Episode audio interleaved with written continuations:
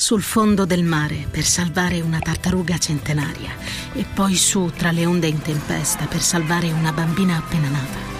L'8 per 1000 all'Unione Buddista Italiana arriva davvero a chi davvero vuoi tu.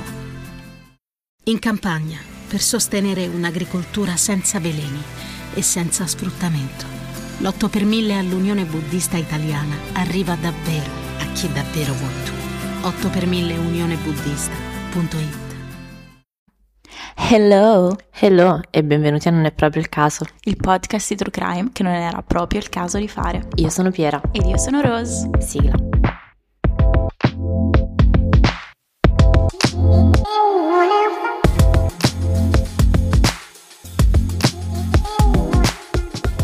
Um, benvenuti in questo episodio natalizio. Ah, Ho ho ho. Ho ho ho's. E per questo episodio inizio proprio io. La ho ho ho. La ho ho ho. Primary. per eccellenza, bella. Allora, ti parlo di una storia orrenda. Mi dispiace da morire, cioè io non vi voglio rovinare lo spirito natalizio, però è veramente brutta. È non ti preoccupare, siamo, anche stavolta siamo allineate. Ok, Tranquillo. è complicatissimo. Comunque non c'è una storia felice a Natale, sono tutte bruttissime. Ti so come dire, non è Beh, che... Diciamo che il nostro pool di argomenti di conversazione non può essere così ampio. Esatto. Però questa è proprio brutta, Mm. quindi preparatevi. Ok. Sussurramela. Ok. allora, Magali Bamo nasce il 21 febbraio 1983 nella Repubblica Democratica del Congo dai genitori Pierre e Jacqueline. La famiglia si trasferisce a Parigi e Pierre, il padre, apre una sua attività di falegnameria. Lui progetta e produce mobili. Dopo qualche tempo si ritrasferisce di nuovo con la moglie in Congo per continuare la sua attività lì e Magali, la figlia, di 13 anni, viene lasciata a vivere con la nipote della madre, Phoebe, e con suo marito Ferdinand, eh, in una zona a est di Londra. La- mm, l'esperienza di Magali però con questa famiglia non è molto piacevole perché viene trattata in modo orribile, viene trattata come una schiava praticamente. Cresce e incontra un giorno Eric Bikubi, mm, tramite un amico in comune e i due vanno subito d'accordo. Lui era un allenatore di calcio e eh, questa relazione inizia subito al top. Però mm, non dura troppo a lungo questa honeymoon phase. Quanti anni ha lei? Non mi ricordo. Lei avrà ora un 26 anni, Ok. 26-27 anni. Ehm, purtroppo Eric diventa presto estremamente dispotico e violento con lei verbalmente e fa cose assurde tipo le vieta di truccarsi o addirittura di vedere i suoi amici. Quindi diventa molto molto eh, violento e, e, mm, Tossico. tossico. Anche Eric Bikubi è nato in Congo nel 1983 e sua madre è morta durante il parto. Fin da piccolo e per tutta la sua vita suo padre gli aveva inculcato questa profondissima paura e fobia del kindoki, che in lingua lingala, che è una, una lingua parlata nella parte nord-occidentale del, del Congo, della Repubblica Democratica del Congo, significa stregoneria. In Congo eh, questa- questo Kindoki si credeva che fosse responsabile della possessione dei bambini. E quando un bambino veniva indicato come possessore di Kindoki, e di solito succedeva da un leader, da un leader religioso, un pastore oppure da un anziano, si prendevano dei provvedimenti molto molto estremi per liberarlo da questo spirito maligno che lo possedeva. Questo includeva ehm, privazione di acqua, privazione di cibo, preghiera continua per giorni e giorni, percosse, sottomissione, tortura, di tutto e di più. Si pensava che durante questa possessione lo spirito maligno si impadronisse completamente del bambino e quindi il bambino non era in grado di eh, sentire dolore di queste torture, queste mutilazioni, cosa che ovviamente non era vera. Quali erano gli indizi di questa possessione Kindoki? Erano delle semplicissime cose che tutti i bambini fanno nel quotidiano. Tipo la voglia di vivere. Che effettivamente poi scommetto che con- in questo modo andava via e quindi Esatto. loro avevano risolto il problema. Esattamente. E mm, Eh, cose semplici tipo bagnare il letto, mangiarsi le unghie o semplicemente tipo rubare una matita. Questi erano tutti sintomi di Madonna, Kindoki. io super Kindoki. Tu sei, tu sei proprio abbonata al- allo sconto delle cinque dita. Secondo me da bambina ancora di più. Io la clepto, come ancora di più. Sì, palese che andavi nei, negli astucci dei tuoi amici e ti Sì, rubavi le sì, penne rosa. Tutte le penne rosa erano Tutte. mie, erano mie. E poi dicevo, no, guarda, questa me l'ha comprata mamma. Me l'ha comprata ieri al tabaccaio di Portici. Non ho capito perché, cosa intendi per ancora di più? Cosa ti è mancato a casa? Oh, fammi nascondere il cartier. Vabbè, poi ne parliamo. Dopo vi raccontiamo Dopo vi raccontavo di una, di una maledizione, diciamo, che mi sta affliggendo da qualche mese. Una, sfi- una sfiga mortale, una. non lo so, una stregoneria, fondamentalmente. Un Che. Mm, è che mi sta uccidendo l'esistenza. Sono sfigata da diversi anni, da diversi mesi, ragazzi. Non so che fare, ma ve lo raccontiamo dopo. Durante la loro relazione, Eric racconta a Magali di queste visioni che lui aveva da bambino. Per esempio, vedeva dei topi che in realtà non esistevano. Come la famiglia di Magali, anche Eric e suo zio erano fuggiti dal Congo nel 1990 per sfuggire alla guerra e si erano quindi stabiliti a Londra. Prima di morire, suo zio ancora parlava in maniera ossessiva, anche lui, di Kindoki e stregoneria. Nel corso della loro relazione, Eric racconta a Magali di essere diventato anche lui sempre più ossessionato da questa stregoneria, da questa magia, e di aver iniziato a sognare che suo fratello volesse ucciderlo. Per liberarsi da quelli che pensava fossero spiriti maligni, lui iniziò a trasferirsi e a cambiare tantissimi appartamenti a Londra per sfuggire proprio a questi spiriti. Però non aveva mai funzionato e quindi aveva iniziato a consultare questi pastori nigeriani per chiedere aiuto. All'inizio del 2010 Eric chiede a Magali di sposarlo e i fratelli di Magali, che erano a Parigi, vivevano a Parigi, erano super contenti perché questo significava che avevano una scusa in più per andare a trovare la sorella con il, fi- il fidanzato a Londra a Natale. Erano felicissimi. Kelly Bikubi, che è la sorella ventenne di Magali, dice, racconta che tutto iniziò molto bene, cioè stavano benissimo per i primi due giorni, sono stati benissimo a casa di, di Magali e Eric, però a un certo punto la situazione improvvisamente si inasprisce. Perché Eric e Magali iniziano ad accusare tutti e cinque i fratelli di Magali di essere posseduti dal Kindoki. A parte Kelly, tutti i fratelli erano nati e cresciuti a Parigi, quindi diciamo erano un po', no, erano un po' confusi da questa accusa. Non erano persone, come dire, cioè, dei ragazzi parigini, diciamo, quindi essere associati a queste antiche pratiche eh, della Repubblica del Congo era un po' strano per loro. Comunque Eric continua a accusare questi tre fratelli di aver portato la stregoneria in casa sua e convince Magali che i fratelli dovevano pentirsi e sottoporsi a una purificazione spirituale. Oh no, non mi piace dove sta andando questa Eh, lo so, storia. credimi, sarà bruttissimo dove arriverà questa storia. Seguono quindi giorni di tormenti. Eric picchia i fratelli di Magali con martelli, bottiglie, barre di metallo e li pugnala persino con dei coltelli. Pugnala. Inoltre costringe anche i ragazzi, i bambini, a picchiarsi a vicenda. Magali in tutto questo non fa nulla per fermare questi abusi, anzi si unisce a lui. I fratelli vengono costretti a pregare continuamente giorno e notte, giorno e notte, viene negato loro cibo e acqua e vengono picchiati costantemente da Eric e Eric li costringe persino a saltare da una finestra per vedere se potevano volare. Oh no. Kelly, la sorella, racconta che per quanto loro implorassero mm, Eric e Magali di smettere di to- torturarli, era chiaro che Eric aveva deciso e credeva veramente fino in fondo che i fratelli fossero andati a Londra per ucciderlo. Alla fine, Kelly e la sorella di 11 anni confessano. Confessano di essere effettivamente delle streghe, di essere possedute per evitare queste torture. E funziona in realtà questa storia. Non funziona però, purtroppo, per Christy, il fratello quindicenne di Magali. Inizialmente Christy si rifiuta di confessare e queste torture si intensificano. Poi decide di confessare anche lui, però proprio quella notte Christy bagna il letto. Il che, secondo quelli che, quelli che credono nel Kindoki, è un segno di possessione. Quindi Eric prende questo come un ulteriore segno che Christy fosse proprio quello che aveva portato il Kindoki in casa sua e inizia a concentrarsi solo su di lui, costringendo anche gli altri fratelli, che sono ovviamente terrorizzati, a partecipare a queste torture. Conta che parliamo anche di un ragazzo di 13 anni e un fratello, un altro ragazzo autistico di 22. Cristo, non so, mi dispiace tanto. Buon Natale, Rosa. Buon Natale. Cazzo.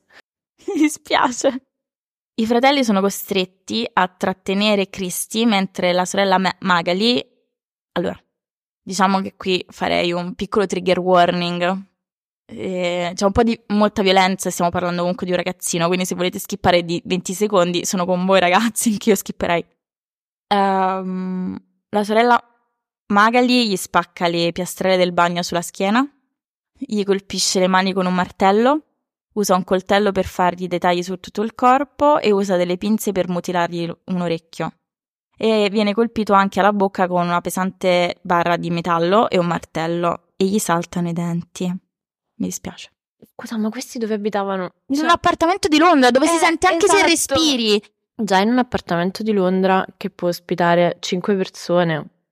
Cioè, Cioè, capito? O era enorme oppure stavano un po' ste- Cioè, non me la riesco a so, immaginare non ho visto cosa. foto, quindi non ti so dire, però ti posso dire che in realtà lui, Eric, per coprire tutti i rumori e le urla, metteva sempre la musica ad alto volume e questi rumori risultano effettivamente una denuncia da parte di un vicino.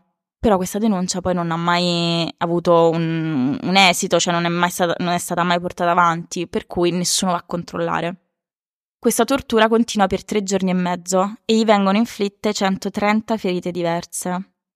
Il quarto giorno, che è la vigilia di Natale, Christy implora e supplica la sorella Magali di lasciarlo morire. Più tardi, quella sera, Eric telefona a Pierre e Jacqueline, madre e padre di Magali e di tutti i fratelli. È proprio Magali che parla per prima e dice al padre che deve venirsi a prendere i suoi cinque fratelli perché sono posseduti. Poi passa il telefono a Eric, Eric parla con Pierre e dice la stessa cosa e intima Pierre di venirsi a prendere i bambini perché se non lo fa lo uccide, riferendosi a Christy. Il telefono poi viene passato a Christy e Christy dice al padre con voce molto calma che Eric lo avrebbe ucciso se non fosse andato a prenderlo. Poi la linea cade. Pierre si affretta a chiamare gli autonoleggi più vicino a lui, però ovviamente lui si, si trova a Parigi e il viaggio Parigi-Londra sarebbe stato un, viaggio di sei ore, ma non solo questo, è anche il giorno di Natale, quindi tanti posti autonoleggio, di autonoleggio sono chiusi. Quindi Pierre racconta di essere in uno stato di shock, lui non aveva mai visto il lato violento di Eric. Però, nonostante queste minacce, decide comunque di aspettare fino a lunedì per andare a prendere i bambini, Oh no. perché non pensava che Eric avrebbe fatto loro del male. Eric e Magali costringono poi tutti e cinque i bambini a entrare nella vasca da bagno e iniziano a lavarli con acqua gelida, come, un- come se fosse un rituale di pulizia. Dopo tre giorni e mezzo di tortura, mh, privazione del sonno e 130 ferite, il 25 dicembre 2010 Christy era così tanto mentalmente e fisicamente esausto che nella vasca da bagno la sua testa scivola sotto l'acqua e lui perde i sensi. La coppia chiama l'ambulanza e i paramedici arrivano sul posto. Ah, a fammucco. Mi chiamano l'ambulanza. capito, ho capito. E lo portano in ospedale per rianimarlo, però Christy è già morto e non c'è niente da fare. Quindi più tardi quel giorno Pierre riceve una seconda telefonata. È Kelly, la figlia ventenne, e lo chiama dall'ospedale per informarlo che Christy era annegato nella vasca da bagno ed era morto. Eric e Magali vengono subito arrestati e accusati di omicidio e lesioni personali. Durante il processo Eric non nega di aver ucciso Christy, però la sua di- difesa sostiene che Eric soffre di danni cerebrali, lezioni al cervello, schizofrenia e che credeva effettivamente davvero che Christy fosse posseduto e questo lo ha portato ad agire in maniera anormale. La giuria era composta da sette donne e cinque uomini e il giudice decide che, a causa di questo processo così straziante, di queste prove veramente raccapriccianti che avrebbero dovuto visionare, ehm, queste persone facevano parte di questa giuria sarebbero stati esonerati dal servizio di giuria per il resto della loro vita, perché avrebbero affrontato un processo veramente tosto. La difesa di Eric punta soprattutto non solo su queste lesioni cerebrali, di, incapacità di intendere e di volere, ma anche sulla sua educazione culturale e su questa schizofrenia, che dovrebbero diminuire la responsabilità che Eric ha in, queste, in, queste, in questi fatti, in queste azioni che ha commesso. Invece la difesa di Magali sostiene che la ragazza era stata manipolata perché in realtà lei non credeva in questa stregoneria. Però Kelly, femmina, testimonia contro la sorella e dice che in realtà lei non ha mai provuto, non ha mai visto pietà nella sorella in quei giorni, parla di completa mancanza di rimorso, ehm, perché lei e i fratelli la imploravano di, di fermarsi mentre li picchiava e li tor- torturava brutalmente, ma lei non dava cenno di rimorso né di fermarsi. Al processo viene chiamato anche una giovane donna, si chiama Naomi Ilonga, con il suo fidanzato loro due erano stati ospitati dalla coppia due anni prima del, dell'omicidio, nel 2008, e anche loro due erano stati accusati di essere posseduti. Perché? Perché si mangiavano le unghie. per i tre giorni in cui rimase con loro, Eric le aveva impedito di mangiare e di dormire. Lui e Magali si sedevano a pregare con, con lei per ore e i suoi capelli, che prima le arrivavano fino a metà schiena, le erano stati tagliati a forza per liberarla dal Kindoki. No, io ti metto le mani addosso. Tu non. Io ti, io ti uccido. Mi spezza di tutto il racconto. No. Ti stai agitando per i capelli. No, ovviamente non lo so, io ho il caschetto, quindi se me li tagli mi hai fatto. mi hai fatto risparmiare 50 euro. Però. Insomma, che okay, dire? Sì, scusa. Ehm, fortunatamente Naomi era riuscita a chiamare la madre ed era riuscita a scappare. Eric se la prende con Magali perché le aveva permesso di andarsene. E quindi mm, Eric per tantissimi giorni dopo l'aveva costretta a mangiare per terra, eh, l'aveva picchiata, le aveva fatto un occhio nero. Quindi qui Magali scappa da casa e va a stare in un rifugio per donne. Però, dopo tre mesi all'insaputa della sua famiglia, i due tornano insieme, si trasferiscono insieme in questa casa di East London e si fidanzano. Lui le fa la proposta di matrimonio. Però aspetta, questo ti sto parlando di prima, due anni prima. Però la famiglia non sapeva di tutta questa storia. Perché dicevano che non sapevano che mm, probabilmente Eric no. fosse sì, violento. Probabilmente perché no. sennò gli spedivano tutti e cinque figli. No, esatto. E probabilmente no, forse all'insaputa della sua famiglia lei era proprio andata nella casa famiglia, cioè mm. tutta la storia era successa all'insaputa della famiglia. Viene letta alla giuria anche una lettera di Pierre Bamu, il padre di Christie, ehm, che lascia diversi membri della giuria in lacrime. Lui scrive: Cristi è morto in circostanze inimmaginabili per mano di persone che amava e di cui si fidava. Sapere che la sorella di Cristi, Magali, non ha fatto nulla per salvare Cristi rende il dolore ancora più grande e lui dice di aver perso contemporaneamente un figlio e una figlia. La giuria uh, delibera per 26 ore e alla fine Eric Bicubi uh, viene condannato a un minimo di 30 anni di carcere e Magali a un minimo di 25 anni il giudice dice alla coppia che il caso era così sadico e che la fede nella stregoneria, per quanto genuina, non può assolutamente giustificare questa aggressione e questo omicidio di, qualsi- di questo omicidio e di qualsiasi omicidio di qualsiasi altro essere umano. Non è un caso isolato, perché in realtà la credenza in questa stregoneria e negli spiriti maligni uh, è sempre più diffusa. In Africa la situazione è catastrofica, si calcola che nella sola Kinshasa, che è in Congo, ci sono 14.000 bambini che vivono in mezzo alla strada perché le famiglie le hanno 14.000 perché le famiglie li hanno cacciati di casa perché sono convinti che siano spiriti maligni. 14.000 bambini che vivono per strada perché si mangiano le unghie. Esatto, fanno pipì nel letto o rubano una matita. Madonna. Tu saresti stata per strada. Io subito per strada. strada. C'è un'unità speciale di Scotland Yard che si chiama Victoria Climby Foundation perché è stata intitolata a questa bambina di 8 anni della Costa d'Avorio che è stata massacrata a Londra proprio nel 2000 dalla zia a cui era stata affidata. E nel 2012 ha lanciato un'iniziativa di sensibilizzazione nelle scuole insieme a una delle sorelle di Cristi per condannare queste violenze contro i minori motivate da questa possessione demoniaca la credenza nel Kindogi è sempre più diffusa nella, in Congo e diciamo che fare la pipì a letto è la classica spia di, di questa possessione, però c'è anche l'epilessia, la dislessia, una semplice disobbe- disobbedienza fanno scattare subito l'esorcismo. E ovviamente questo pesa soprattutto su quei bambini che magari nascono con dei problemi uh, mentali o vengono presi di mira bambini disabili che questi, stra- questi pastori decidono che sono, decidono essere posseduti e questo spinge i genitori a non cercare aiuto medico ma di affidarsi proprio a questi, questi sacerdoti, questi sedicenti sacerdoti che poi spillano una quantità di soldi inimmaginabile. Tanto che arrivano a chiedere addirittura tipo 500 sterline per una mini boccettina di olio che quanto pare cura il bambino dal malocchio. Vabbè, meglio che picchiarlo, ammazzarlo e lasciarlo per strada. Quello sì. Mm. Però secondo me vanno di pari passo queste cose. Cioè, Dici, ti, metto l'olio non ha l'unguento. funzionato. Metto l'olio Johnson, un unguento magico, però penso che poi arrivi anche il peggio. Purtroppo c'è un'associazione che si chiama Afruca che, eh, vabbè, protegge e salva i bambini dagli abusi, schiavitù e sfruttamento, però eh, non è ancora riuscita, nonostante stia lottando da anni, ad ottenere che il fatto di accusare un bambino di essere posseduto dal diavolo sia considerato un reato, nemmeno in Inghilterra, che non stiamo parlando di un paese sconfinato ai limiti della realtà. E con questo vi volevo augurare un Merry Christmas. Allora, che dire ehm, dell'aderenza al tema? Eh, sicuramente ci hai ricordato che per un sacco di bambini il Natale non esiste Sì, e quindi direi perfetto. perfetto. Ecco. Ma si lega al tuo coso? Ehm, No. si lega al mio coso nel senso che è orribile. Al mio coso? Coso? Che è un caso.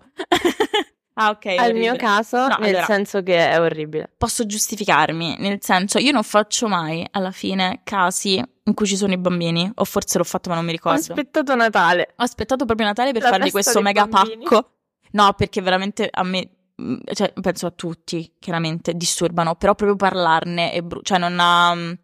Però è una storia così singolare che secondo me, boh, è un- uno spaccato di realtà che è così lontano da noi, che in realtà secondo me fa bene sapere, fa bene parlarne. Vabbè, poi alla fine effettivamente se ci pensi non è neanche così lontano da noi, perché evidentemente è un- una roba che ha una radice culturale che ci sembra lontana, però alla fine non esiste più lontano. No. Il fatto che non ci siano più confini eh, anche culturali significa che ehm, succedono poi delle cose che per noi sembrano talmente tanto lontane ma non lo sono e che quindi immagino che anche a livello proprio legale, di mh, eh, penale o quello che è, non siano semplici da gestire.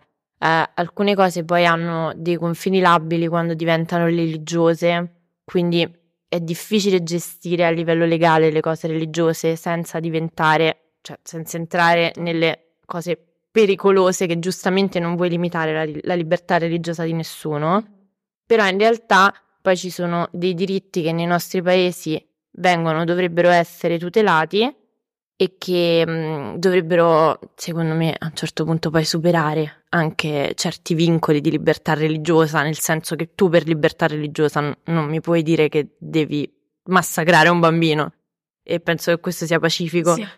E, però, no, in realtà è molto interessante. E niente, raga, scusate. Vabbè. Allora, io veramente speravo che tu mh, fossi stata un essere umano migliore di me. Ah, Perché io... una presa a male di Natale, ragazzi. Io Che spero non l'ascoltate veramente, non l'ascoltate davvero sotto l'albero con la cioccolata calda il 25 perché meritate di più. Aspettate almeno il 26, il 27. Sì, sì. Mettiamo nella descrizione dell'episodio trigger warning non ascoltare il giorno di Ma Natale. io tanto vi vedo tutti quanti su quel treno per tornare nelle vostre case, giù, sempre giù comunque, e che, che lo ascoltate mentre pensate che bello, sto tornando alla mia famiglia. No. In carcere per insegnare che la meditazione non fa uscire di cella, ma rende liberi. L'8 per 1000 all'Unione Buddista Italiana arriva davvero a chi davvero vuoi tu. 8 per 1000 unionebuddista.it In una grande città italiana per insegnare compassione, gentilezza e felicità in un piccolo monastero del Nepal per le stesse identiche ragioni. L'8 per 1000 all'Unione Buddista Italiana arriva davvero a chi davvero vuoi tu. No. Eccoci qua. Io ti racconto la storia del um, Santa Claus Killer, Ok. ma non parto da lui. Parto da Skandaraj Navaratnam. Ok. Sicuramente, sicuramente si chiamava così lui. E il nostro Skandaraj ha 40 anni ed è originario dello Sri Lanka. Arriva in Canada negli anni 90 come rifugiato. Tutti mh, lo descrivono come una persona molto simpatica, intelligente brillante alla mano. Lui lavora come assistente per, per un docente. Nonostante i vincoli anche religiosi e culturali, eh, fa coming out. Fa coming out uh, quando, quando, arriva in Canada a Toronto e inizia una vita quindi nella comunità omosessuale di Toronto. Non sente più di doversi nascondere. Ha un cane che ama tantissimo, infatti quando esce non fa mai troppo tardi perché non vuole lasciarlo da solo troppo a lungo. No, no? Sì. Una sera Scandarage esce e va allo Zippers, un locale nel gay village di Toronto. I testimoni lo vedono uscire dal locale alle prime ore del mattino del 10 settembre insieme ad un uomo sconosciuto. Gli amici fanno scattare l'allarme quando Scandarage non torna a casa per portare fuori il cane e per dargli da mangiare. È sparito. La polizia prende la denuncia, indaga per quasi due anni, ma Mm, mm, il, il, il caso diventa cold.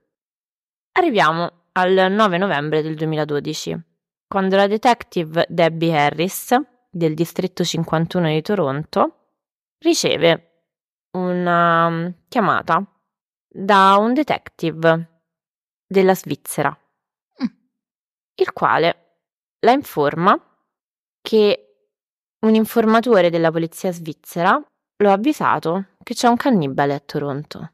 Oh mio Dio. Aspetta, ma non... Ah no. Ti ricordi... Non è Luca Magnotti. Non lo so, anche lui, minchia, sono tutti a Toronto, ma non era cannibale. È molto... Di Luca parleremo. Oddio! Di Luca parleremo molto. ok. L'informatore è lo stesso che ha permesso di arrestare un altro cannibale, un cannibale slovacco tale Matej Kurko. Ok. Matej, eh, trigger warning, eh, saltate mm, tutto l'episodio. tutto l'episodio. um, non lo so, credo una ventina di secondi. Ha ucciso e mangiato almeno due donne, però nel congelatore erano stati trovati resti di altri corpi. E questo informatore della polizia svizzera si chiama Markus Dubak e lui si era candidato nel 2011 come vittima per questo Matej. Allora, esistono dei forum, adesso ne, ne, parliamo più nello specifico, in cui ci sono i cannibali e ci sono delle persone che si candidano come vittime dei cannibali. No. Questo Marcus si era candidato come vittima uh, di questo Matej. Allora, un po' per tante persone uh, di, del forum è una fantasia. Quindi, vabbè, non mi sento di giudicare, comunque io faccio finta di essere un cannibile, okay, tu, tu fai finta di voler essere. Okay. Poi però, mh, mm, così, è una specie di sexting che mm, è una specie di build up che poi okay. non succede mai. Spero, non, cioè, nel senso, in teoria, cioè, nel eh, senso, teoria. per alcuni è così. Mm-hmm. Ci sono delle persone serie. Ma il, scusami, il, um, il signore che si è candidato cioè l'ha fatto in veste. In realtà di... Marcus lo voleva fare veramente. Ah, ok. Lo voleva fare veramente, però poi ci ha ripensato e ha chiamato la polizia. Cioè, in realtà, quando le cose sono diventate più reali, ha detto: Oh, perché? Sto scherzando? JK, JK. Esatto. E ha chiamato la polizia in realtà, quindi l'ha fatto arrestare. Questo poi è un caso interessante che magari tratteremo, perché anche questo mm. c'è il suo potenziale. E, ehm, e Marcus informa la polizia di Berna di aver incontrato via web un altro cannibale di Toronto, che si sarebbe vantato di aver ucciso e mangiato diverse persone, tra cui sembra da, dal profilo de, de, di questa persona che questo cannibale descriveva, sembrerebbe proprio essere Scandarage. No.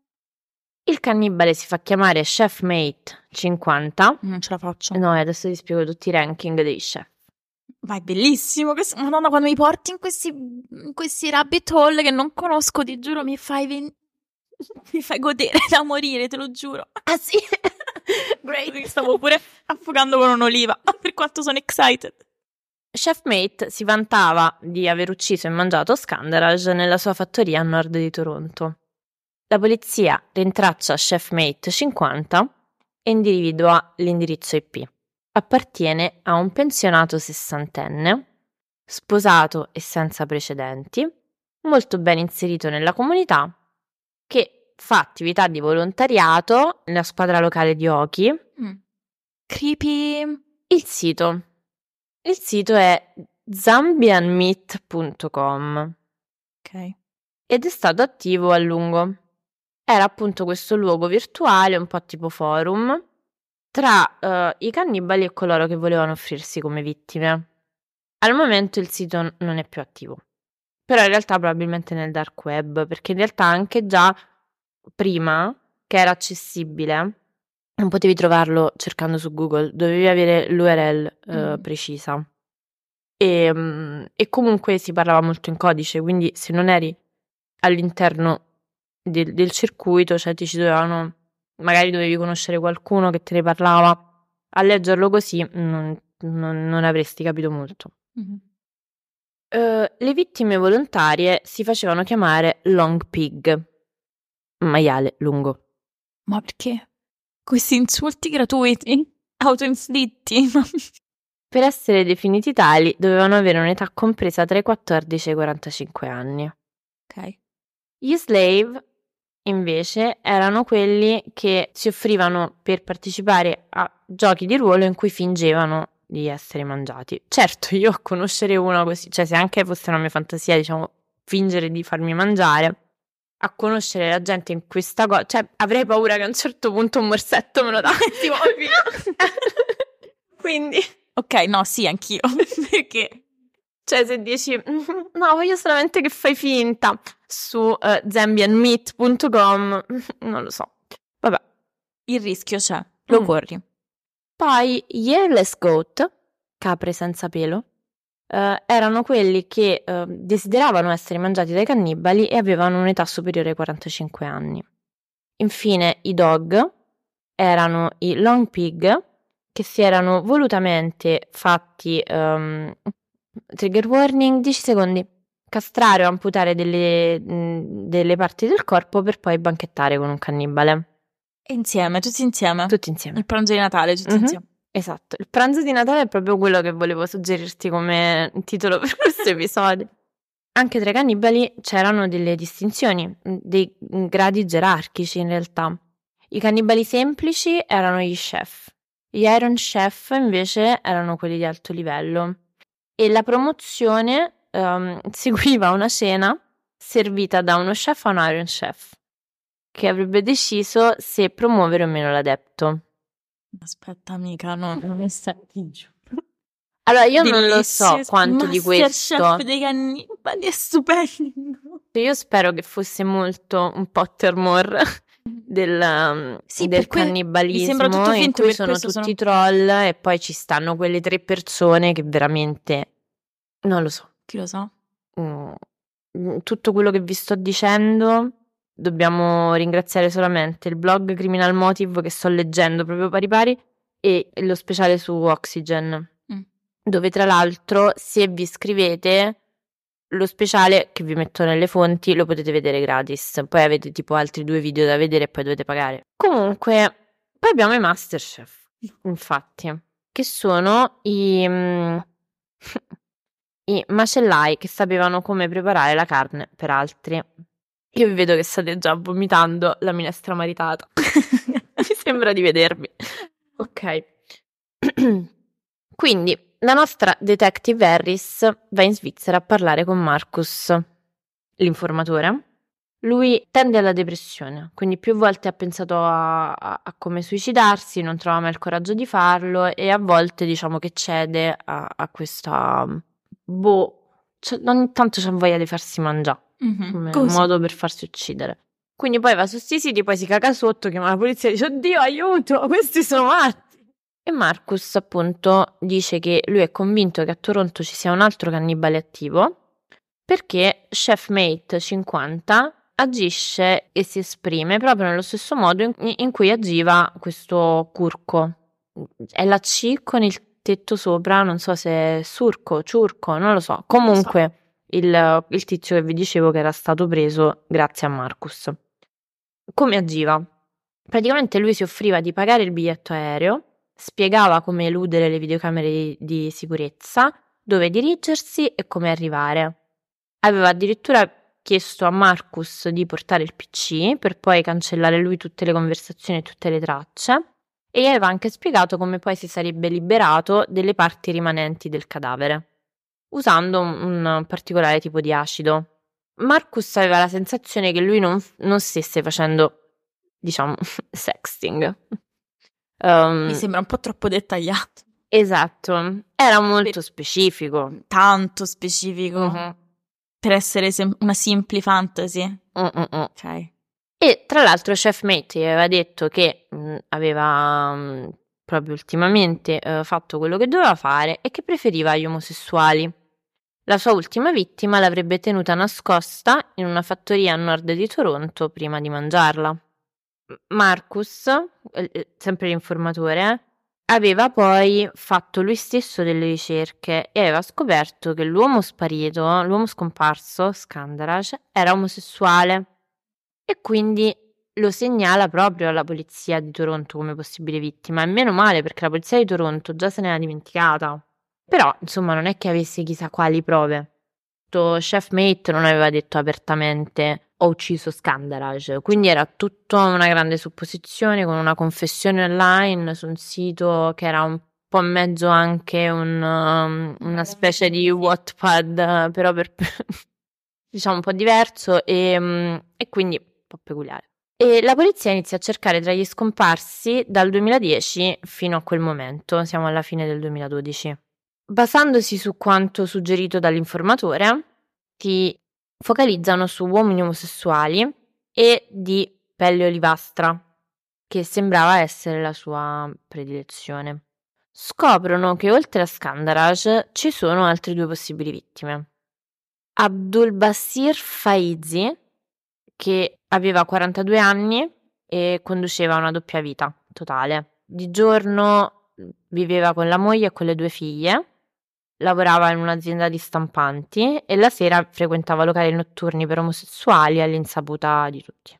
Viene visto per l'ultima volta nel Gay Village nel dicembre del 2010 e la sua auto viene trovata poco distante qualche giorno dopo la scomparsa. Abbiamo poi Majid Kayan, che aveva 58 anni ed era un immigrato afghano.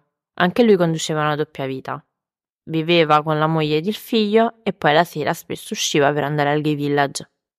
Scompare anche lui nell'ottobre del 2012, poco dopo aver partecipato a un matrimonio. C'è un profilo quindi specifico delle vittime, delle possibili vittime a questo punto perché non lo sappiamo, però sono sempre immigrati, quindi comunque già in qualche modo emarginati, due su tre erano nell'armadio si dice in italiano, non avevano fatto outing, quindi comunque conducevano delle vite per cui già sarebbe stato più difficile risalire eventualmente a un assassino e ricostruirne la vita perché le persone intorno a loro non sapevano della loro vita. In più erano anche persone tutte che per religione o per cultura non potevano assolutamente essere omosessuali. Quindi magari la famiglia, piuttosto che cercare sarebbe stata zitta. La polizia quindi inizia a dare credito alle rivelazioni dell'informatore. Ma Viene creata sei tutti noi. Viene creata la task force Progetto Houston. Se vedete il, um, lo speciale, c'è la detective che dice si chiamava Progetto Houston perché era Houston, we have a problem. Oh. Ok, bravissimi. Oh, Great. No. Cheesy. Ma io che non lo dicevo, faceva più figo Project Houston, zitta. Cioè, Invece no. no. Certo, in realtà pensare di avere un cannibale per Toronto, considerando che il nostro Luca Magnotta, eccolo, che eh, se mh, mm, avete ascoltato il primo episodio, come spero, perché come vi siete innamorati di noi, se no, e sapete perché lo chiamo Magnotta e non Magnotta, che per il motivo è semplicemente perché lo chiamano tutti così. motivo, no, non è un inside joke. no, vabbè, perché in realtà lui si chiamerebbe Magnotta. Perché sì, mi sa però... Era... Però siccome ci adeguava alle nostre sono sempre americane, certo è Magnotta, è Magnotta. dici Magnotta non so chi è. Poi Magnotta, non lo so, lo vedo più. Magnotta è più. Sì, è proprio. Eh. È lui, cioè. Chissà la cosa sto fisi- di- cioè io poi tu senti solo audio. Eh, lo vedo più invece più. Ah, ha fatto de- delle mosse, ha fatto dei movimenti che era proprio chiaro. Magnotta. eh, comunque. Magnotta versus Magnotta. Esatto. palese. Comunque, il nostro Luca Magnotta, di cui appunto parleremo a breve, pure stava a Toronto e più o meno stavamo là. Quindi a un certo punto, cioè loro dicevano, ok, non è che volevamo proprio uscire nella classifica delle migliori cucine del mondo, però manco a fa che tutti quanti qua si mangiano le persone. E cioè, Quindi, Houston, we have a problem. La polizia va a casa del sospettato, il vecchio, e piazza un localizzatore nella sua auto. Iniziano quindi a seguirlo nei suoi spostamenti, ottengono in più un mandato per clonare il computer e così iniziano a sorvegliare anche le sue attività. Nel suo computer ci sono migliaia di foto, con cose un po' inquietanti. Trovano anche video di Abdul Basir e di Skandaraj, oddio. però sono frammenti di video visti su siti di incontri, cioè tipo cose che si erano scambiati, non sono tipo video fatti da una persona mentre lo ammazza, capito? Sì, però mi sembra troppo una coincidenza. Sì? Però non è una prova. No. No. Però c'è anche una foto di Skandaraj sul PC del sospettato salvata. A quanto pare questo resta non una prova. Mm, ok. Il giorno dopo la scomparsa di Skandaraj, il sospettato ha cercato online ricette per cannibali e metodi di tortura. Non ce la faccio. Allora, honestly, like, se tu chiedi a me, cioè io ti faccio arrestare pure se tu mi presti il computer e io trovo ricette per cannibali. Quindi la tecnologia di Google, cioè non, non mi serve una prova. Che, che cazzo Certo. c'è? No, cioè perché? Why? No, Mai nel mondo. E la mia cronologia fa paura, fa paura. Ma mai, La ma, tua, io questa ric- ho fatto tutto questo caso, l'ho preparato sul computer aziendale. ma certo, anch'io lo sai. A me io, io- no, ma io il penso sempre- cannibale di Toronto. Le mie ricerche true crime, veri true crime, le storie più macabre del mondo, le storie più macabre di Natale. Cioè, questi mi ammanettano a breve, Sicuro. mi licenziano sulla base della mia cronologia. Mi dispiace Davide dell'IT, che già ha dovuto vedere diverse cose strane sul mio computer, ma Dopo poi ne parliamo parliamo. dopo. Restate con noi. State con noi. Nel frattempo, un tecnico informatico, Davide dell'IT sotto copertura, riesce a contattare Chefmate 50 e a parlarci. Yes, chef. E, e- e lui agisce nello stesso modo che diceva Marcus. Eh, cioè gli dice ti pago il biglietto, tu vieni qua e io ti uccido in, una- in questa fattoria a nord di Toronto. Seguendo il sospettato, vedono che mm, lui va spesso in alcuni bar del gay village. Una sera la polizia manda un infiltrato sotto copertura, un uomo sui 40 anni di carnagione olivastra, che quindi segue il profilo delle vittime. In tutta risposta, il sospettato si avvicina a un ragazzino di 19 anni, alto, biondo e con gli occhi azzurri. Oh oh, Mm. Houston, we have a problem.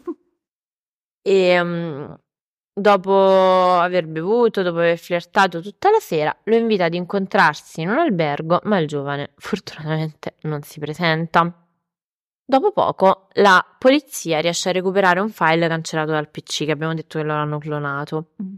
Ed è un video girato dal sospettato nello spogliatoio della squadra di hockey che allena.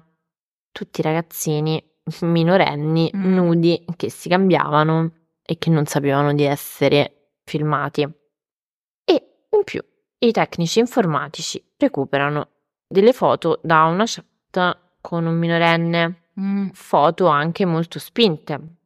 Il ragazzo viene rintracciato, è un ragazzo del Colorado, che racconta che i due chattano da circa 4 anni Minchia. e Cioè, eh, il- comunque The Game, eh, il Ritz di questo vecchio è assurdo, cioè li accalappia tutti. tutti, tutti. Poi Il minorenne del Colorado? No, il ragazzo del Colorado da Eh, 4 no, anni. eh, Da quando aveva 14 anni.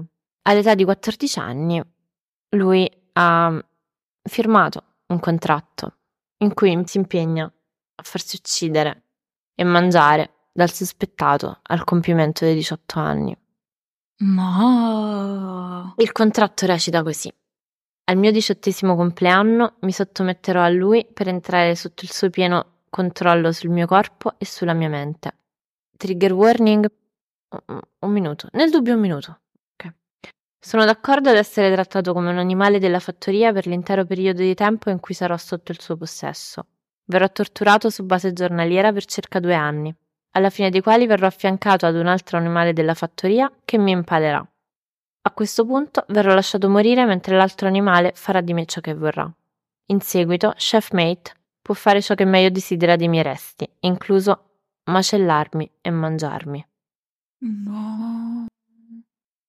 Il ragazzino del Colorado viene rintracciato, appena compiuto 18 anni. Dice che a 14 anni gli sembrava divertente parlare con un cannibale e firmare un contratto. Beh, non è un gioco veramente divertente. Aiuto. Comunque più vado avanti più ho capito che se mai un giorno farò dei figli, te lo giuro, te lo giuro. Parental control attivato su ogni fucking Tutto. device, su tutto. Ma tu non hai, tu non hai internet fino a 19 anni. Tu fai quello che dico io. Niente. Niente. Nessun- meno male che non vanno più di moda i forum perché comunque noi fortunati. Io stavo tutto il giorno su quei sempre, forum, tutto il giorno a parlare con gli sconosciuti che Sempre. per me erano amici. Poi grazie a ciò erano tutti ragazzi. A Botel.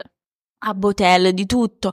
Però io fortunata, devo essere sincera, perché poi alla fine sono passati gli anni e alcuni di loro me li sono portati anche su altri social, tipo che sono Facebook, un Instagram. Sono tutti, oddio, Normali. non tutti, cioè nel senso mi sono portata quelli normali, poi magari c'è- forse c'era anche lo psicopatico di mezzo, Sicuro. non lo so. Però aiuto, raga, no.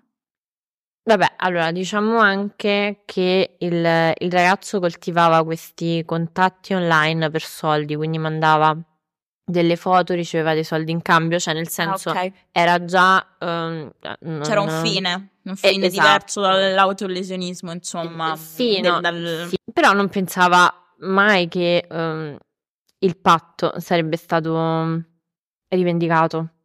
A quanto pare il cannibale gli avrebbe confessato di aver ucciso e mangiato molti altri uomini in questa famosa fattoria a nord di Toronto e l'unico nome di cui ricordava qualcosa era un certo Nathan. Questo perché quando il ragazzo al compimento di 18 anni si era rifiutato di rendersi vittima, Chef Mate l'aveva minacciato pesantemente e aveva detto che sarebbe andato lì con Nathan per fargliela pagare, perché non aveva rispettato i patti. La polizia capisce che la situa è un po' pericolosa, però hanno solamente prove per i reati di pedopornografia. Però provano a incastrarlo. Spingono l'infiltrato, quello che aveva scritto, che aveva preso contatti con lui, a ehm, tendere la trappola a maggio del 2013. Quindi loro si sentono, si organizzano. Il piano del sospettato è prenderlo in aeroporto, portarlo in questa sua fattoria, avere rapporti, poi ucciderlo e mangiarlo. Una pattuglia avrebbe seguito il sospettato mentre gli altri poliziotti sotto copertura avrebbero sorvegliato l'infiltrato per la sua sicurezza. Quando mancavano 15 minuti di strada all'aeroporto, il sospettato cambia idea, No. fa inversione e se ne va a casa. La polizia a questo punto decide comunque di arrestarlo. Così, non l'ha fatto fino adesso. Pedopornografia. Ah, ok. Cioè, avevano detto, ok, cerchiamo di fare l'all-in e di arrestarlo veramente per tutto, però alla peggio, ok, fermiamolo per pedopornografia. Lui nega le accuse di pedopornografia, nega il contratto, del, del contratto di cui parla il ragazzo in Colorado e dice che il sito di cannibali per lui è solamente una fantasia. Quando gli chiedono di Nathan, lui dice che si tratta semplicemente di uno spogliarellista incontrato in un locale, un ragazzo giovane e pieno di problemi che non vede da tanto tempo. Spoilerista, Toronto. Ragazzo. Ti metto. Io metto, conservo Mm. l'info qua. Quest'uomo sospettato era James Alex Brunton, il quale si dichiara colpevole di possesso, produzione e distribuzione di materiale pedopornografico e basta, non si riesce a trovare nessuna, nessuna prova per eh, nient'altro e quindi lui viene condannato a 15 mesi di carcere e 3 anni di libertà vigilata, ma in realtà poi verrà rilasciato dopo appena 10 mesi. Mm. In casa sua non vengono trovate tracce o prove degli scomparsi, Branton, a quanto pare, è solamente uno fissato col cannibalismo. Ok. Che mm, è solo così, cioè è solo Easy, quello. cioè, easy, come easy. tutti noi. Chi, chi di noi? Totally ok. Va benissimo così. E però soddisfa le sue fantasie solo online. Alla peggio va bene così, se Mm. proprio devi essere ossessionato. Quindi lui non è il colpevole. Mm. Quindi cosa sta succedendo? A questo punto si ricomincia da capo, perché comunque eh, rimangono questi scomparsi tutti quanti legati al gay village, quindi c'è sicuramente un serial killer, forse cannibale, forse no, ma che comunque sta agendo contro gli omosessuali del gay village. Mhm. La detective Debbie Harris elabora una teoria su Nathan, lo spogliarellista di cui parlava Branton. Branton lo aveva definito come un ragazzo difficile e problematico e la detective pensa che c'è qualche collegamento forse con il caso di Luca Rocco Magnotta. Eccolo. Luca aveva adescato un ragazzo omosessuale a Montreal e aveva ripreso l'omicidio del ragazzo e il suo smembramento. E aveva poi postato online nel maggio del 2012 il video dello smembramento chiamato One Lunatic, One Ice Pick. Aveva poi pedito alcune parti del corpo alle scuole elementari, quelle che non ha mangiato. eh, vabbè, insomma, perché ve la devo riraccontare questa storia? Una storia terribile, però è proprio del 2012 e siamo in Canada e uno vuole pure pensare quanti ce ne possono essere in Canada. Cioè, speriamo che sia sempre lo stesso. Che poi per me è un posto così felice, non ci posso pensare che ci sono tutti questi... mm, E sicuramente Questi- ringraziano dopo ogni morsetto. Questo sì. Non ci posso pensare ci sono tutti questi masterchef del, um, del cannibalismo. Però, vabbè. La detective scopre che nel 2003 Luca viveva a pochi metri dalla casa di Branton. Quindi questo potrebbe renderlo Nathan, l'amico mh, di Branton con cui lui aveva intenzione di andare a reclamare il, il contratto fatto col ragazzo, che comunque poteva avere un, un rapporto stretto con lui. Le ricerche sono difficili perché Luca ha molte identità online.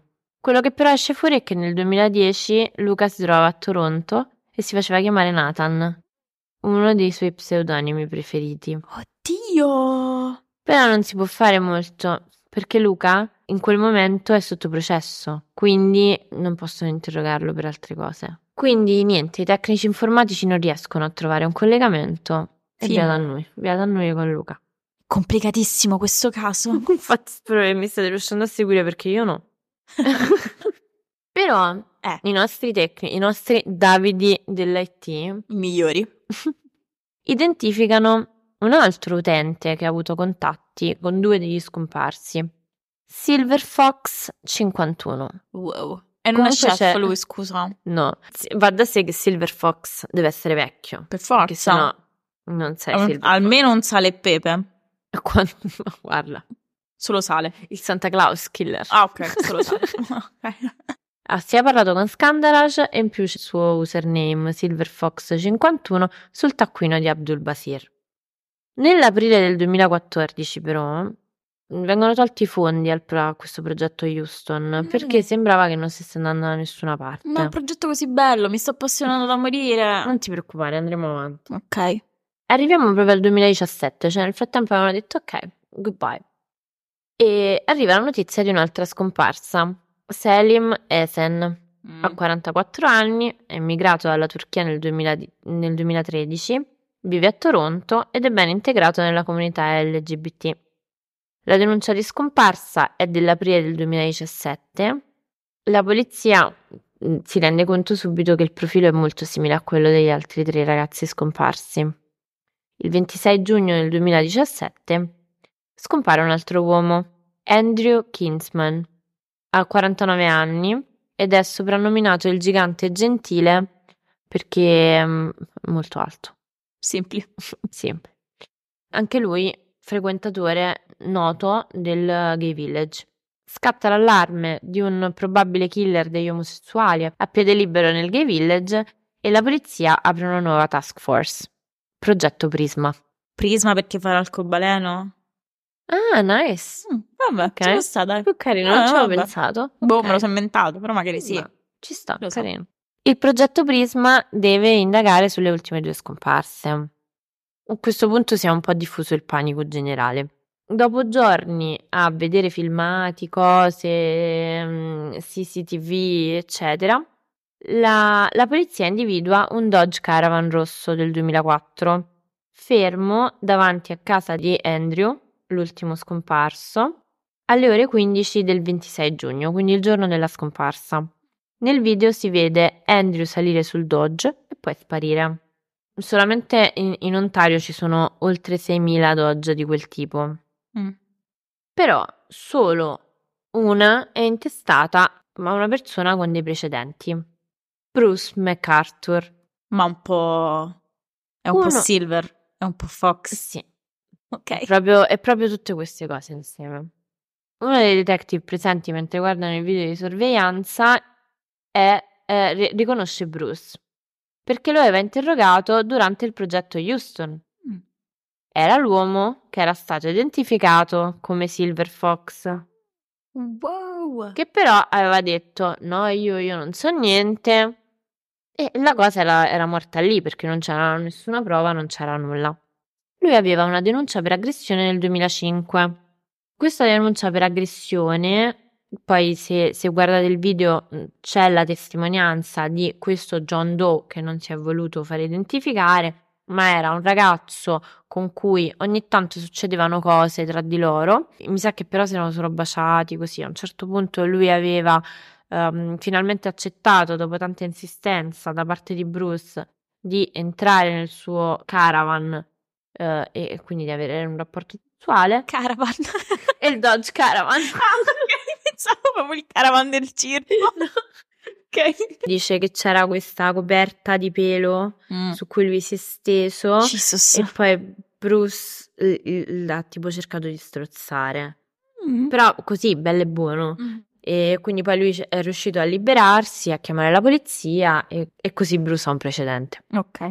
Quindi la polizia mette Bruce MacArthur sotto stretta sorveglianza e addirittura riescono ad ottenere un mandato di perquisizione per fare in modo di poter entrare in casa del sospettato quando lui non lo sa, a sua Mm. insaputa. Clonano il computer, perquisiscono in, in- alla ricerca di, di indizi sulle scomparse, ma in realtà MacArthur torna subito dopo, cioè poco dopo. Mm. Quindi la polizia riesce a clonare solamente per il 45% il computer, però in realtà nonostante questo trovano oltre un milione di tracce cronologiche e più di 100.000 immagini. Minchia. Nel frattempo riescono a trovare il furgone da un demolitore che non ha la targa, ma il telaio, il furgone delle, delle riprese, ma il telaio corrisponde e nell'auto trovano tracce di liquido seminale e di sangue. Mm. Vengono mandati campioni per la prova del DNA e una macchia combacia con il DNA di Andrew. Quindi ritengono che MacArthur possa essere colpevole di quell'omicidio. Nel computer i tecnici informatici trovano fotografie di Andrew, eh, palesemente in realtà del, del corpo di Andrew, e in una cartella che Bruce aveva cercato di eliminare. Trovano altre foto simili di altri quattro uomini, che si pensa a questo punto che siano stati uccisi da lui. La polizia non riesce a riconoscere tre di loro, ma il quarto è sicuramente lo scomparso Selim Mesen. Mhm. Quindi questi sono gli ultimi due. A quanto pare MacArthur uccideva le sue vittime de- nella sua camera da letto, poi le metteva in posa, la stessa per tutti quanti, e le fotografava. E le foto venivano tutte salvate nelle cartelle dedicate. MacArthur era mm, un vecchietto, 67enne, era stato sposato, aveva due figli, aveva eh, dei nipoti, era un nonno Oddio. ma qualcuno l'aveva outed, eh, aveva fatto coming out per lui. Quello aveva rovinato la sua doppia vita perché lui comunque ne aveva sofferto molto, ovviamente anche la famiglia ne aveva sofferto molto, lui era andato a vivere da solo e aveva rilevato questa compagnia di giardinaggio, più che giardinaggio è tipo garden design. E siccome c'era questa signora che aveva questa casa molto fancy lì vicino e che conosceva la sorella di, di Bruce, Quando lui era andato a vivere lì e aveva rilevato questa attività, la sorella di Bruce aveva chiamato questa tizia e aveva detto: Senti, ma puoi ospitare nel tuo capanno degli attrezzi le attrezzature di Bruce? E lui in, in cambio si occupa del, del tuo giardino. Questo aveva il villone e lei ha detto: Ok, top per me. Quindi lei era la sua cliente. Mm. In più, il nostro Bruce nel periodo natalizio faceva Babbo Natale nei centri commerciali. Madonna. Che già è creepy da solo Sì, questo fatto. Mettici tutto il suo background. Comunque, nel frattempo, Bruce MacArthur è sotto sorveglianza 24H e lui finalmente commette un errore perché finora si è mosso molto bene. Conosce un ragazzo e lo porta a casa. La polizia, temendo che possa succedere qualcosa, interviene. Quindi entra in casa e becca il ragazzo che era stato legato al letto e imbavagliato. Oh. E così arresta Bruce. L'arresto risale al gennaio del 2018, però pure questi sono indizi. Cioè, per carità, non carino che tu abbia imbavagliato e legato, però questo non ti rende un serial killer necessariamente, no? Quindi, però, finalmente la polizia può fare quello che vuole nell'appartamento. Quindi la scientifica ci sta là per ore, trovano una barra di metallo che esce fuori che è l'arma di alcuni delitti, nel senso che MacArthur legava una corda al collo delle vittime e poi la collegava alla barra, eh, girando la barra strangolava la vittima. Oh Gesù. Poi nell'appartamento viene rinvenuto il diario personale di Selim, Mm. tipo souvenir. Nel cofanetto dei gioielli trovano un braccialetto di Skandajar. Resta il problema dell'assenza dei cadaveri. Mm. Mm, una condanna senza corpo. Ma stiamo parlando di uno Ma stiamo parlando di un giardiniere. still. No, no. Oh no. Oh no. Bellissimo, continua. Abbiamo detto che lui teneva i suoi attrezzi. Il capanno. Mhm. Ok. Che altro teneva nel capanno, Piera? Nel capanno niente. Ah, ok. Nei vasi delle piante della signora. Vengono trovati questi grossi vasi con queste grosse piante e quindi vengono analizzati tutti. Nel primo set trovano Andrew Kinsman, Soroush Mahmoodi, la cui scomparsa era stata denunciata nel 2015, Skandajar Navaratnam. Nel secondo set di vasi vengono trovati Selim Mesen, Abdul Basir Faizi, Dean Lisowick. La sua scomparsa non è mai stata denunciata perché lui viveva per strada, era un senza tetto. Aveva 47 anni e problemi di tossicodipendenza. Kirushna Kumar Kanagaratnam, 37 anni, immigrato in Canada nel 2010 dallo Sri Lanka. Tutti erano stati smembrati. Ma i loro corpi erano Pezzi- erano pezzi. ah. A luglio del 2018 la polizia trova altri resti in un mucchio di compost dietro al capanno degli attrezzi. È il corpo di Majid Kayan. Bruce MacArthur si dichiara colpevole degli otto omicidi commessi tra il 2010 e il 2017 e viene condannato a otto ergastoli. Ci rimarrà per sempre il dubbio che lui si sia frequentato con Luca Magnotta, Certo. perché la cosa non è mai stata approfondita e non ne sappiamo nulla. Però, Però è scusami, non era l'altro che aveva Nathan come amico? Quello di prima scagionato? Sì, però, Però era sempre lo stesso è, giro. è- è un giro Mm. strano, Sì. capito? C'è qualcosa che non Mm. va a Toronto, diciamo. Diciamo questo Diciamo- Canada veramente. Stupenda, Pie, è stata bellissima, ti giuro, mi hai fatto provare un roller coaster di emozioni che ti giuro. L'editing sarà difficile. Però è stato bellissimo, credimi, mi hai preso da morire. Bellissimo. Tra le macerie, per aiutare le vittime delle guerre e delle catastrofi naturali, anche quelle a quattro zampe. L'8 per 1000 all'Unione Buddista Italiana arriva davvero a chi davvero vuoi tu. 8 per 1000 unionebuddista.it Eh, ragazzi, vi abbiamo preparato pure il pranzo di Natale qui e niente, prego. Che dire, comunque, eh, eroi di questa storia sono senza ombra di dubbio i Davide dell'IT. Io, io, niente, Ma raccontaci cosa è No, successo con. Davide dell'IT. Davide dell'IT della mia, del posto in cui lavoro della mia agenzia è la vita, cioè ti giuro, mm, è troppo un cuore di Gesù. E mm, niente, succede che proprio ieri mi stava mettendo una roba sul computer per uh, facilitarmi un lavoro e niente, stava chiudendo tutte le finestre e a un certo punto sbuca in primo piano, full screen, la mia vision board del 2024. Io ragazzi, vabbè, se non sapete cos'è una vision board, ve la spiego, però basta stare su TikTok per 4 secondi. Se siete persone che come me siete adepte del manifesting e della follia sotto quel punto di vista, sapete già cos'è. E cioè voi preparate prima che inizi il nuovo anno una, una, board, una vision board di tutte le cose che vorreste che accadessero nel, nel, nell'anno venturo. E quindi niente, ho fatto questa vision board, tra cui ci sono belle cose, vacanze, ehm, come vorrei essere, le cose che voglio fare, cosa voglio imparare, così. E poi ci sono anche le mie photoshoppate con le mie crush, la mia crush.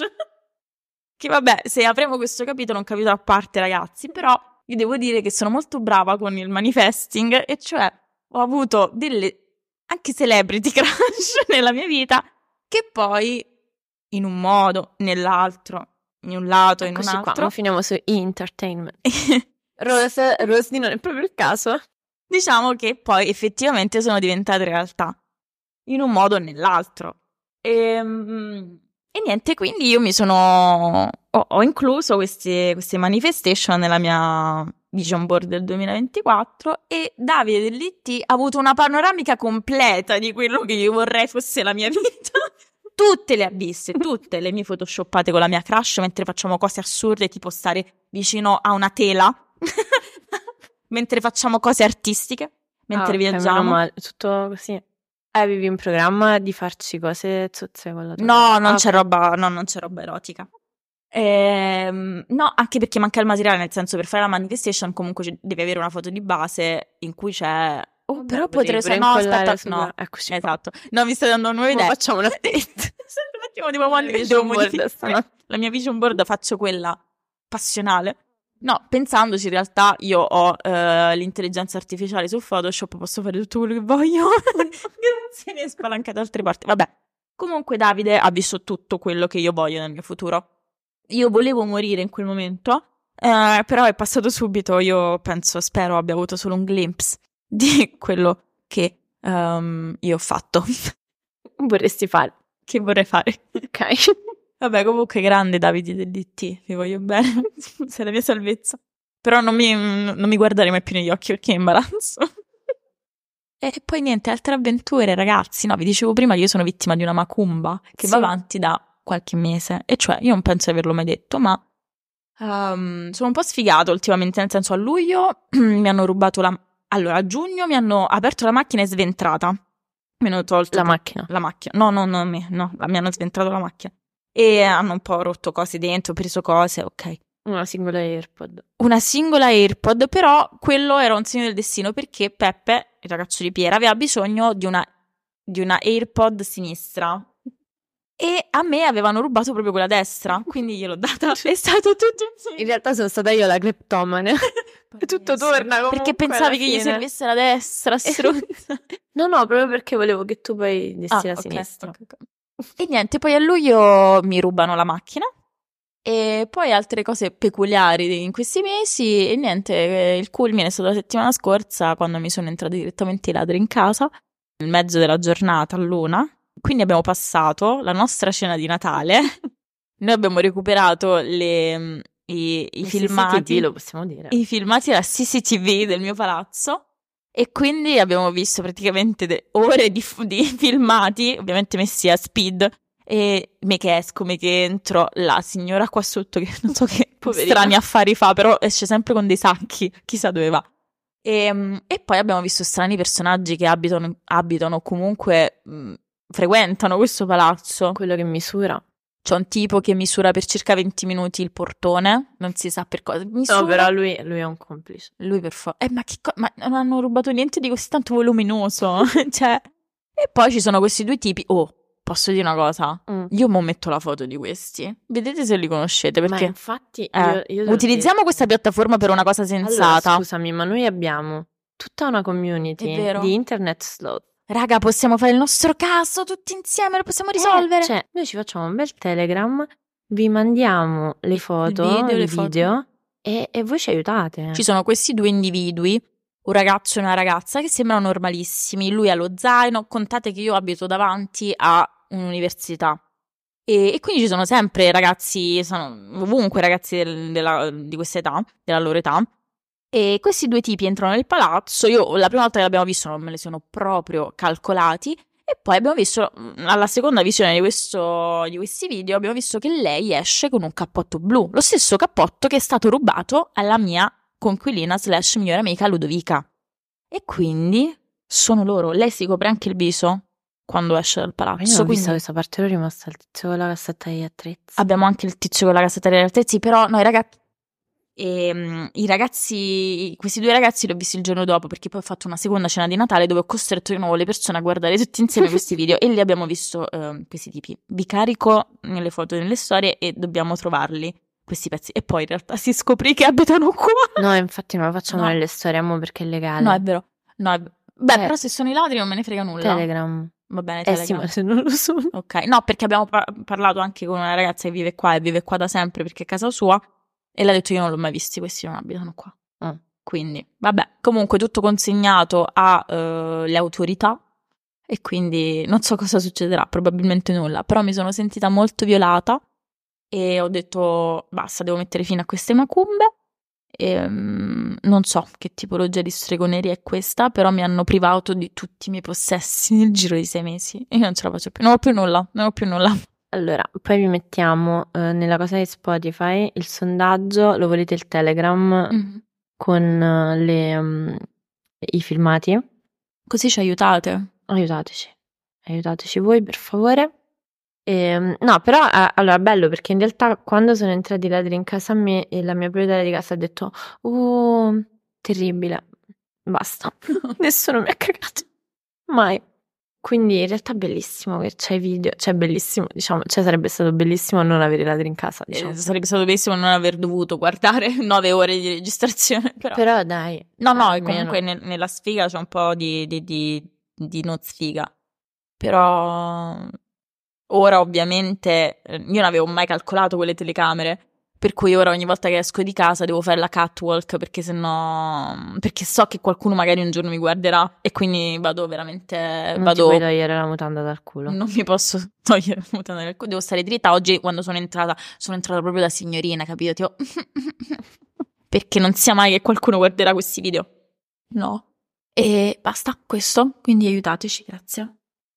Questo episodio uscirà tipo due giorni dopo il precedente, quindi abbiamo già dato. Io non ho niente da consigliarvi. Ah, vabbè, ho guardato Odio il Natale.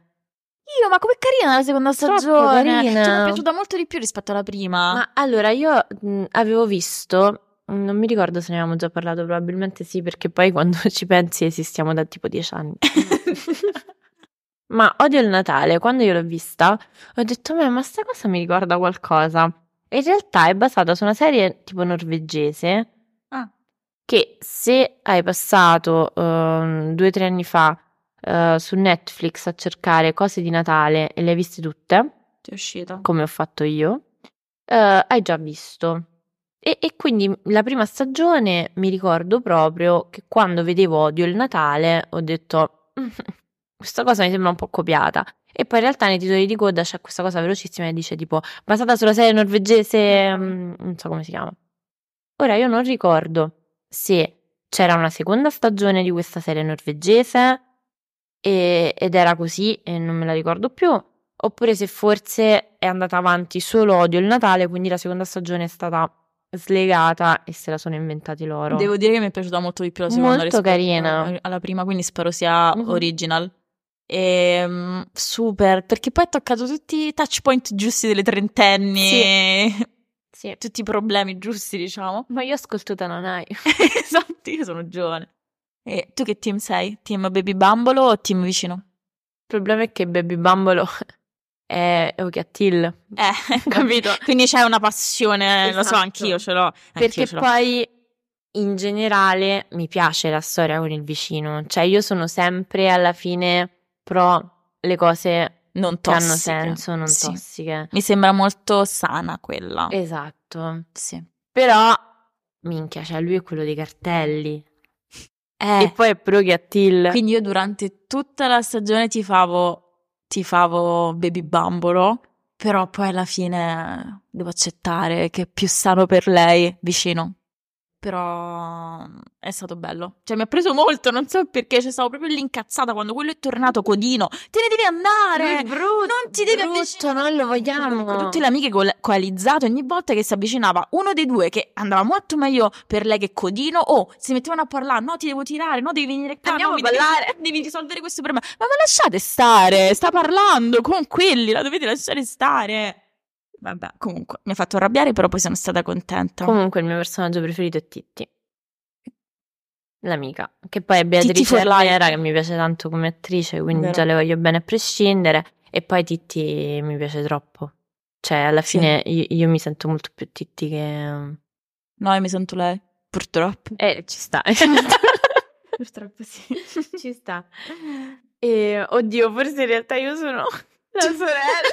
Non ci sei una sorella che continua a partorire figli. No, vabbè, però è serena, oh, ti posso dire. No, no, quella con tutti i gemelli. No, No, allora, o sono quella che si lamenta sempre, la sorella che si lamenta. sì. Però mi piace di più essere Titti. Vabbè, cioè, io me lo puoi ricordo quella- quel momento della mia vita in cui ero la Samantha del gruppo, perché Titti è Samantha. Ma non voglio diventare la Charlotte. 30 anni e diventi Charlotte. Non si capisce più niente a questa vita, ragazzi. Però Charlotte è come sta serena. Eh, va bene, raga, vi auguriamo Un buon Natale. un buon Natale. Un calorosissimo Natale. Un felice anno nuovo, mi raccomando. Oh, eh, mangiate Vision board. Vision board, raga. Oh, mangiate esseri umani. Ma- no, ma stavo dicendo mangiate i 12 chicchi d'uva sotto al tavolo che l'anno scorso io non l'ho fatto e Io si l'ho visto fatto. quest'anno. Dobbiamo fare. Ma allora è una vita di merda apposta. Che Eh. devo fare? Spiegami. Prendi Io non la so 12 sta chicchi di storia. uva e quando non scatta la l'uva, cioè sei E te la mangi, sono 12 chicchi, te la Io mangi perché ti porta me la bene. mangio solo quando i miei genitori me la aprono e mi tolgono i Oh Gesù. Eh, infatti non me la mangio da dieci anni. ok, meno male. E te la mangi con i semi che non si sentono, devi solo fare, devi solo mandare giù. Sotto al tavolo appena scocca, scatta la mezzanotte. Del 24. Dell'anno nuovo, del Ah, 31. ah, no. del 24. Ok. E, e poi le lenticchie Mm, per i soldi. zero. Vabbè. Infatti, non è un... No, eh, eh, tappati il naso e mangiati tutta sta roba perché porta bene. Sì, però il lampredotto là, quello che si mangia. Lo zampone, no, quello vomito, manco io me lo mangio, no, Ok. vomito, no, quello non porta niente. Ricettine. Mi raccomando, raga, 12 chicchi d'uva, lo zampone, lo zampone no, e perché qua siamo vegetarian friendly in questo podcast. Sì, nel senso che lei è vegetariana e non mangia ma- Io ho paura di maiali. Vabbè, facciamo finta che siamo tutti e due vegetariani. Vabbè, tanto quella è una zampa di maiale. Eh, Eh, vomito a propulsione. eh, appunto. E, e poi mi raccomando, raga, vision board, che poi magari nel canale Telegram, se siamo abbastanza brave, Sì. ce le scambiamo, però a me ci sono cose un po' troppo private, quindi non vergogna, però magari se tutti la condividiamo, la condividiamo. Poi niente, raga, divertitevi e ci sentiamo l'anno prossimo. E VVB. E grazie per questo anno insieme. Mhm. È stato molto bello. Non vediamo l'ora di passare un altro annetto con voi, sperando che ci renderete ricche e famose. Il quindicesimo anno insieme. Love you guys. E goodbye. Goodbye. Sigla.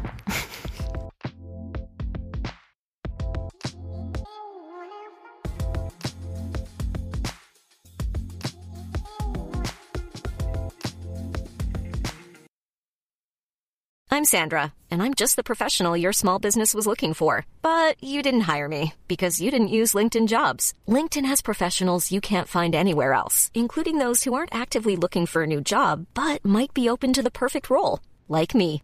In a given month, over 70% of LinkedIn users don't visit other leading job sites. So if you're not looking on LinkedIn, you'll miss out on great candidates like Sandra. Start hiring professionals like a professional. Post your free job on linkedin.com/people today.